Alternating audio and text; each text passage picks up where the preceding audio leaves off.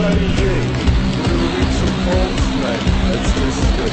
So good, so good, so good, so good. Exciting day. We're gonna read some poems tonight. Uh, book tonight. Uh, book tonight. So good. So good. So good. That first one was pretty heavy, man.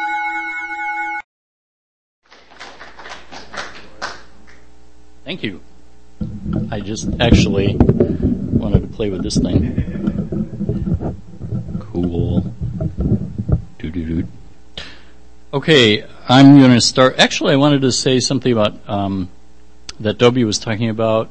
Dobby was talking about. Sorry, with um, cooperation because I read somewhere that cooperation appears many more times in Darwin's work than competition does. And that's something the social Darwinists seem to forget.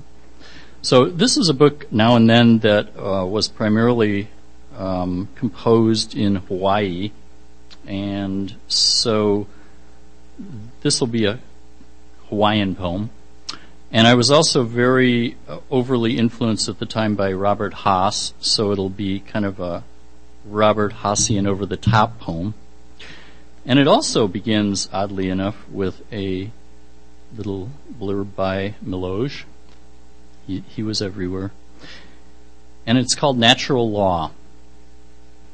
And yet I could not distinguish him, capital H, from the rhythm of my blood, says La Milosz. I, re- I read in Simone Weil how the mundane world, how in the mundane world, the real supersedes the symbolic in value, while in the supernatural world, this is reversed. Thus immersed in God, the Albizia that paper the hills are eternal life, not wood for houses. But during the great earthquakes of Tokyo, pe- people tore down the houses to sell for food enough only for one day. And many gave up their faith when the head of the great Buddha of Todaiji toppled to the pounding earth and bounced away. I must ask you if the doves are peace, capital P, as they peck, shit, and strut, puffed with hormones in my gravel drive. Just yesterday, I read a poem by a woman who wanted her man to touch her with the gentleness of doves. Charred, hardened flank steak fibers stuck to the grill, gray ash, burgundy wine, stains in the glasses on the counter. I can almost hear the voices again, not the words, but the music, the ritual seduction of a room full of voices of friends and turn away. The Australian I met on the beach snorkeling tells me that schools of brilliant red fish, like flames, swarm along the outer reef. Long as this, he holds his hands apart in timeless gesture, while all around us sun, sand, blue water, blue sky. Ritual again, how some things never change, but never say never, and how do we know? Loaves and fishes, fisher of men, how some say it is a world of signs, others say the signs have fled, leaving the husks of objects rotting in a black sun. Come back, come back. A five year old girl runs down the hard slant of sand, stands letting waves crash and feather around her ankles, turns and asks her mom, who sits on a red towel looking over the edge of a People magazine, where do the waves go, mommy? As one recedes, another breaks. Well, they go on and on and on, and that is where I want to go desperately as I leave the Australian whose name is Jake, go where the witchery has yet to begin. This morning I found five pale violet flowers, three petals, three sepals, white ovary, in the uncut grass of my neighbor's yard. Five flowers that weren't there yesterday, that had never been there before, that did not yet have a name, that dwell where heaven and earth have not yet divided. So that's a my, my Hawaii school. And I'm going to move through some of these poems somewhat rapidly. Actually, this one I'm going to move through so rapidly that I'm not even going to read it at this point. But I can always come back because we're going to read till 11, right? Is that right? Okay. Um, I, I do have I do have a funny poem in here too. Most poetry readings that you go to, the poets say lots of funny things, and then they read very depressing poems, and then they say more funny things, and then very depressing poems. So um, this is uh, uh, I, I'm going to read two poems about art from dogs and other poems. This is a book that I wrote for a dog I had named Paka, and I got the idea um, at some point to write from his point of view. And so I have a series of poems in here that did that. This was one of the hardest readings I ever did in my life because I was reading for this book at Village Books, and the day before I read, well, I read in the evening, during that day, I had to put Paka down. And so it was, I, I wanted to cancel the reading, and my wife said, "Well, just go try, you know, and see what happens." And it turned out to be a very emotional reading.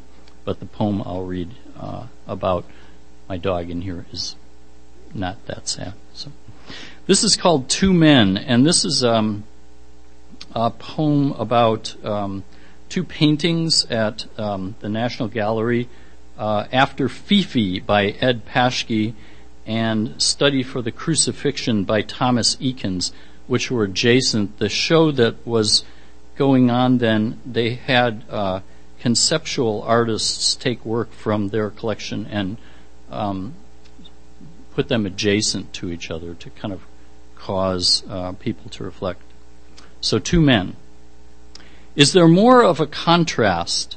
These two men, the Christ, head tipped into shadow, flesh pasty, arms raised to the cedar planks awaiting nails, and Fifi, leering, sensual, chin tipped head thrust into the world, garish by nature, coiled hair of pomegranate wire. One becomes a ghost, a wafer, when placed on the tongue dissolves, the other sneers, eat me at your own risk, I am virulent, beautiful disease. They both stare out at me. I will not wither. I will hang on a wall, they say. I will not fall. I will rise and rise again. And then this is called um, Portrait of the Artist as a Young Dog. So this is one of the dog poems. Once, as a young dog, when Master was on vacation, I'm the master, by the way. I get a lot of shit in these poems, believe me. Once, as a young dog, when Master was on vacation, shit accumulated in the backyard. Various. Some piles mildewed, molded, some with sticks, fir needles, slivers of bone. Returning home, Master cleaned them up scooping them into a plastic bag, muttering the entire time. It was unfortunate that Master, with his limited vision, could not see what the squirrels, crows, and gray jays saw. The piles in the yard forming a heron, its neck cocked to strike a tiny silver fish.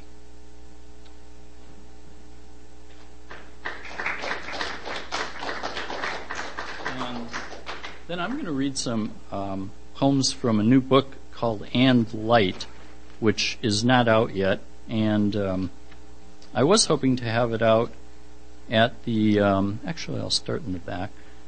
I was hoping to have this out at the end of June, but I don't think now it'll be out until the end of July, which probably means the end of August or early September. So this is called We Are the World. The lovely young woman stalled at the bus stop wears tanned Argentine cowhide wrapped snugly around her feet and sexy ankles. Her necklace, pearls torn from oysters in Java, hangs loosely across the top of her breasts. Copper bracelets mined on the backs of Peruvian miners adorn her fashionably thin wrists. Egyptian cotton sewn by a 10 year old girl in Sri Lanka falls just below her knees. Yak wool socks knitted by Uyghurs hide under her boots. A white silk scarf from Punjab, India, whose creator died in a sweatshop fire, half moons across her chestnut hair. Her comb clip, amber from Tunisia, an heirloom given to her by her mother when she left for college catches the sun and burns. Without thinking of her mother, the girl impatiently stabs at an iPhone manufactured in a Chengdu factory warren, stabs and stabs the little letters, reaching out to her newly silent boyfriend traveling in Tuscany. And with no bus in sight, she is suddenly lost in the vast distance of the day. Okay, I'm working from the back toward the front. This is a poem, uh, a book that has quite a few um, small poems, shorter poems in it. Uh, so most of the rest of the poems I'll read are, are quite short. And this one's called Blue Commas for Robert Creeley. Robert Creeley was a very important poet uh, to me um, throughout my career, and I go back to him quite frequently. Blue commas for Robert Creeley. Blue commas, red hot words, black fluted mouth, trumpet fire. Not all, yet not all of it, something more, something else. Um, this is actually, now I lied because this is a longer poem called Building. And I, w- I want to say too that the poems in this book uh, vary enormously in style. I tend to not write in any particular style for very long. Um, so, you know, there's many people when I was kind of learning how to write poetry that said I didn't have a voice and I wasn't, I hadn't found my voice yet, and I still haven't. So I guess you know there's a natural sort of schizophrenia to this. And I really hate doing this, but speaking of finding your voice, let's What? get you amplified. Oh, did I lose amplification? Yeah. Do I have to repeat everything? I could repeat it backwards. Okay, this poem is called Building.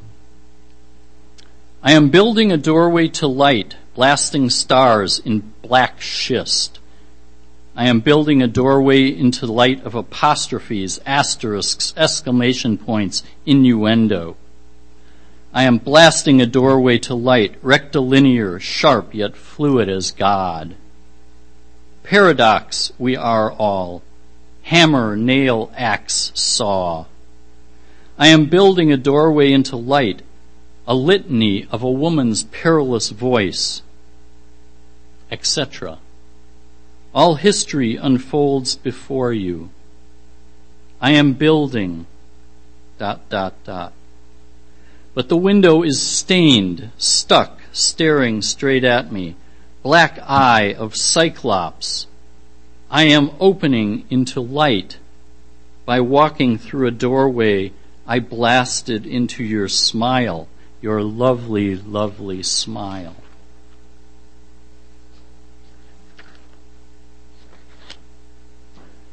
And this is called The Other Side of Time.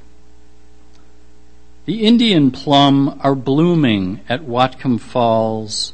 and snowflakes larger than a baby's hand drift from invisible sky. I imagine I am moving backwards through the forest at night and the soft call of a thrush touches me, but I know it is you, my star over me. I like that poem. Um, this is a poem for Robert Sund, and actually, let me just break one minute. And this is a book that a friend and I just co-edited that uh, Jim has a piece in, and this is a tribute to a poet that was considered uh, to be kind of the unofficial poet laureate of Washington State, uh, Robert Sund. We have about 37 contributors in the book, and um, it's just going on sale. Uh, we'll be doing a reading at Village Books. Jim doesn't know about it yet, but um, on July 14th at 7 o'clock, which is a Thursday night. So if you can check it out, it should be it should be a good time. So this is called Two Eagles for Robert Sund. Two eagles circling above Haggen's parking lot, looking for really tiny cars.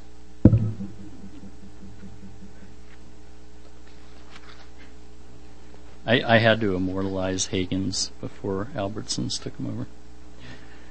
Um, this is called Mist. The fur disappear in mist, and thus are kissed, are almost gone, but for the black echo of a crow gliding out. So I think it was you that once said small poems are the best, short poems are the best. Is that right? Yeah. Still, still go by that? Okay. I asked, this is called fish. I asked the old man where the fish are. Right here, he says, pointing at the hard, dusty ground. You have to dig down far, far down to the pure, cold water.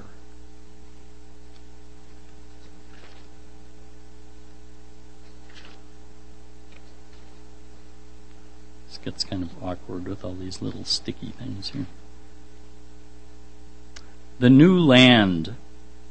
After hours of heavy rain, the sun breaks miraculous, scouring us with its brilliance, leaving us as tendrils, dripping and naked in a new land. I think that's something we've all experienced. The blue hour. Outside, the blue hour has arrived, and the wayward birds straighten their path home.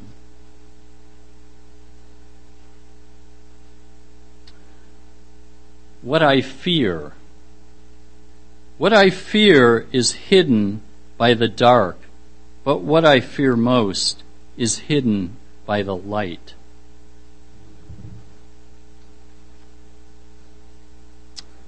And this is a poem for Alan uh, Frost, a, a, friend of mine and a, and a, great poet, and also the co-editor of, of that book. Is this thing still on? Okay. I'm not leaning forward enough, right? Okay.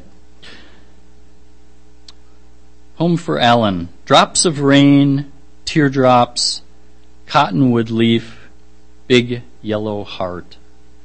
I stick my hand into its pocket and pull out a new day along with some lint which I stuff in my pillow where the new night sleeps.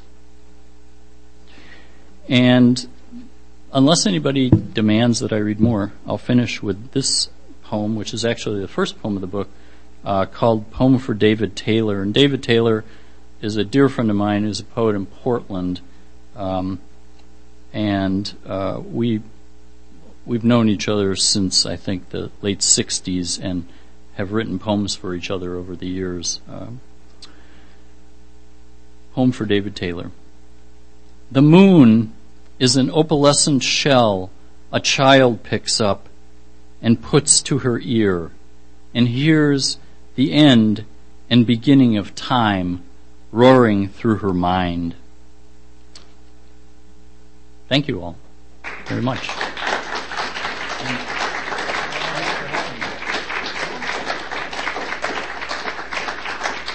Well, maybe one more. You said you might be. Uh, Okay, I'll read. So we get a little arm twisting might be in order. I'll read from, uh, from the Apple. Ouch. There's something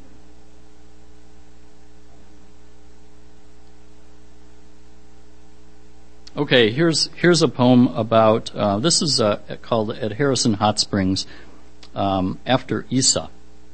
Issa was a wonderful Japanese poet who led a very tragic life, and um, at my worst I, days, I actually can't even compare myself to Issa at all. So I feel a lot better because I mean he hit it really bad. Um, and also, as as one gets older, as a male, one appreciates enormously the attentions, however momentary and superficial as they might be, of beautiful young women. At Harrison Hot Springs after Issa. In the elevator, a young woman, her quick smile, glint of teeth like stars in liquid night. She shakes back her hair. So hot, I say, fanning my face. Yes, she says then, silent. The door finally opens. Stepping off, she says, but so marvelous outside. The stars. The door closes. The stars. So much older even than I.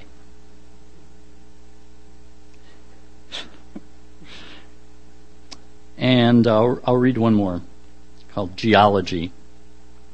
And these are for sale, by the way, back on that table. So, and I'll sign them um, free. Um, so feel free. Actually, I should say too that um, my son, he's a musician in New York. He's a jazz musician, and he had a, a concert tonight for a new CD he has uh, put out at um, Smalls Jazz Club, and so I bet him that I would sell more books than he would sell CDs. And so you guys, West Coasters, you gotta you gotta go for it here. Yeah, Smalls. Yeah.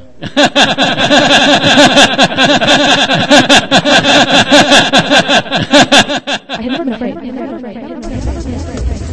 I have never been afraid.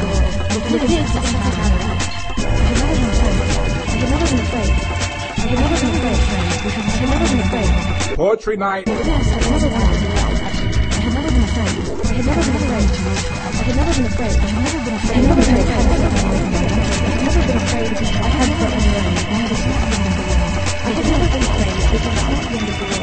I